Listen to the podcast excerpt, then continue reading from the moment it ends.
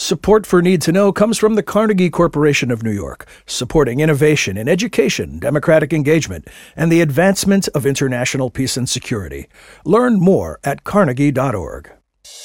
Welcome to the Need to Know podcast from the Wilson Center, a podcast for policymakers available to everyone. Always informative, nonpartisan, and relevant, we go beyond the headlines to understand the trend lines in foreign policy. Welcome back to another episode of Need to Know. I'm your host, John Milewski. Well, for every nation on the planet, in one way or another, maintaining and managing borders is a daily concern. In the U.S., a newly minted Republican majority in the House has promised quick action on the border. They hope to pass H.R. 29, the Border Safety and Security Act, which would allow the Department of Homeland Security to turn away migrants in order to achieve what supporters describe as operational control at the border. So far, the votes for passage aren't there. With H.R. 29 stalled, House leadership is working with the Judiciary and Homeland Security committees on a larger border package that it hopes to release later this year. With all of that as context, we thought it would be a good time to find out what we need to know about border security. So today our guest is the director of the Wilson Center's Mexico Institute, Andrew Rudman. Andrew, welcome. Thanks for joining us. Hi, John. Great to be here.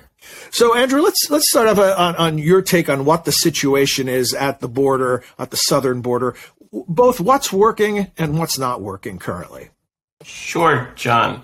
Well, you know, I, I, think you have to start from the fact I know this will sound really simplistic, but migration is incredibly complicated. And, and it strikes me that one of the challenges is this is a long term problem. And, and, you know, I think the media uh, it talks a lot as if it's something that can be fixed quickly, sort of. Mm-hmm. You know, mm-hmm. there is no short term solution to a long term problem there is absolutely an increase in the flow of migrants. Um, it is down, you know, it goes up and down uh, seasonally, and and the recent measures by the Biden administration with respect to Venezuela, uh, Cuba, Haiti, and Nicaragua seem to be having an impact on migration from those countries. But the reality is, there are people traveling, walking literally thousands of miles to get to the U.S. border, and I, I think we always have to keep in mind two things. One is that that there are people who conclude that the rational decision they can make for their families is to put them in harm's way and walk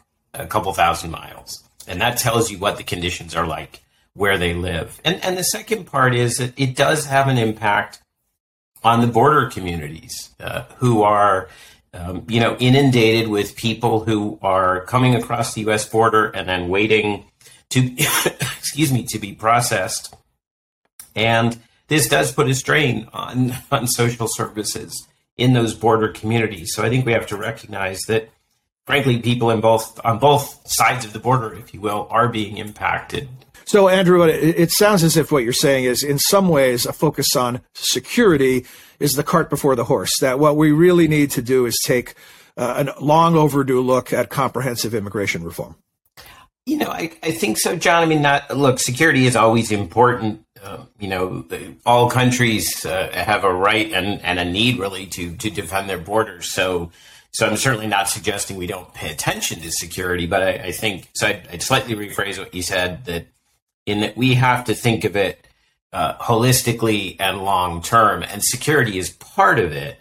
Um, and obviously, we don't want people crossing our border uh, you know, who who intend to do us harm. But the reality is, you know, the vast majority of the folks migrating aren't seeking harm; they're seeking access to opportunity, and they are showing up at border crossings and surrendering, as opposed to the the bad guys who are always going to be trying to evade and always have tried to evade efforts to get into the United States. Along those lines, Andrew, there are always around any complex issue misconceptions.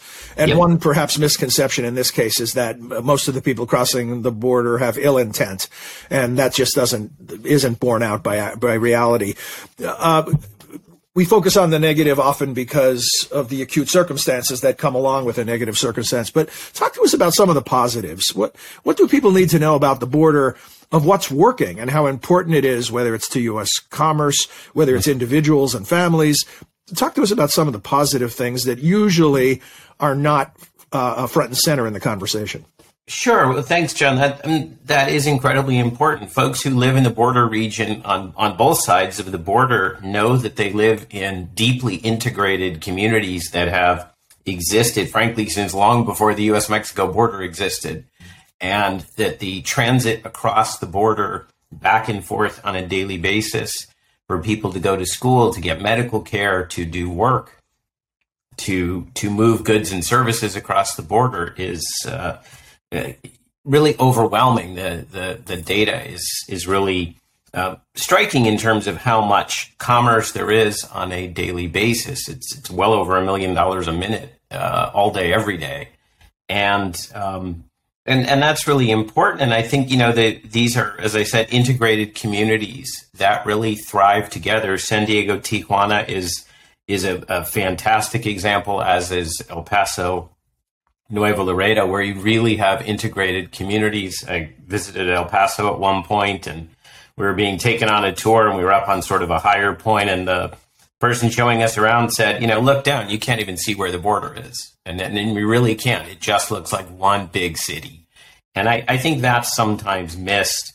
Um, and and the other thing related to that, I think, is that while, as I said, the border communities, particularly the smaller ones may be overwhelmed with the need to house and clothe and feed the migrants. The truth is, they're not asking that the border be shut down. They they don't want that interruption. They suffered greatly. U.S. businesses on the U on on the border suffered considerably during the COVID pandemic when non-essential travel was banned and there were you know American companies, U.S. companies going out of business because their customers couldn't get to them. So I think those are some of the points people have to keep in mind.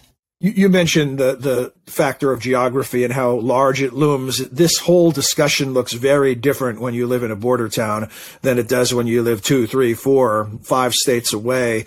Uh, uh in that regard, how difficult is it to reach consensus on policy choices when people see this world so differently? Well, you know that, that, that too is is a good point. I I think I know this is a, a little cynical, but it does seem right now that um, people are deciding that the the conflict is better politics than solution. I think that the solutions, the tools are pretty well known. I mean, obviously, we write le- you write legislation, and you have to figure out the balance of exactly how much money for security, how much money for stepped up enforcement, how much money for processing of immigrants. But I, I think you know it, it's pretty well understood um, what are the tools available and what can be done. But I, I think it requires really an awareness that this is a country of immigrants, always has been, and we need those immigrants. So if people want to come here for the opportunities, we need to figure out a way for them to do it in a, a, safe, orderly, humane, and regular fashion. And that's the deterrent to crossing illegally. The, the reason that people cross illegally is because they really want to be here and they can't get in. And, and I don't think that's going to change no matter what you do in terms of, you know, if you build a wall, people will scale it or tunnel under it. If you use airborne surveillance, they will try to find ways to evade it, and they will probably put themselves in even greater danger. But they'll still come just as people have been coming for 250 years. Yeah, life and nature finds a way, right? There's no stopping that.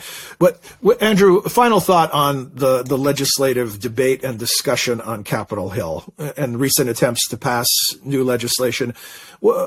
Give us an update there on on what, if anything, is most uh, immediately on the radar screen, and then also if you could advise Congress on this, where to start? You know, I know you can't just do everything with one piece of legislation, but sort of the triage approach. You know, where is the, the greatest need currently?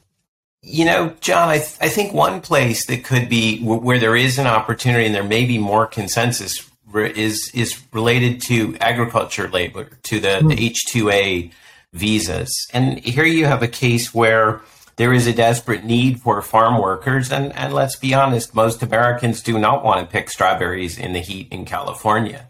So you have people who want to come do that work, many who have been doing it for years. And I think streamlining the H2A process to make that easier and also really critically important. Right now, the H2A process puts all the control in the employer's hands because the visa is tied to employment in a particular place. And that puts some of the migrants at, at great risk. And so one reform would be to change the system so that it's the worker who has the right to work and controls the visa. And that way that would reduce some of the abuses that may occur to migrant to migrant farm workers. Andrew, thank you. A terrific briefing. And I know that this is an issue that the Mexico Institute focuses on regularly and that you have a lot of great resources. And so I would recommend to our listeners and viewers uh, to visit wilsoncenter.org and check out the information available at the Mexico Institute and all the fine work of Andrew and his colleagues. And also find out about other Wilson Center podcasts like this one. One of those, America's 360. Andrew and I are also part of that presentation as well. Uh, thanks again, Andrew. Enjoyed my, my pleasure, John. John. Thanks for the invitation. And that's all for this episode of Need to Know. And until next time, uh, for all of us at the Wilson Center and Need to Know, I'm John Milewski. Thanks for your time and interest.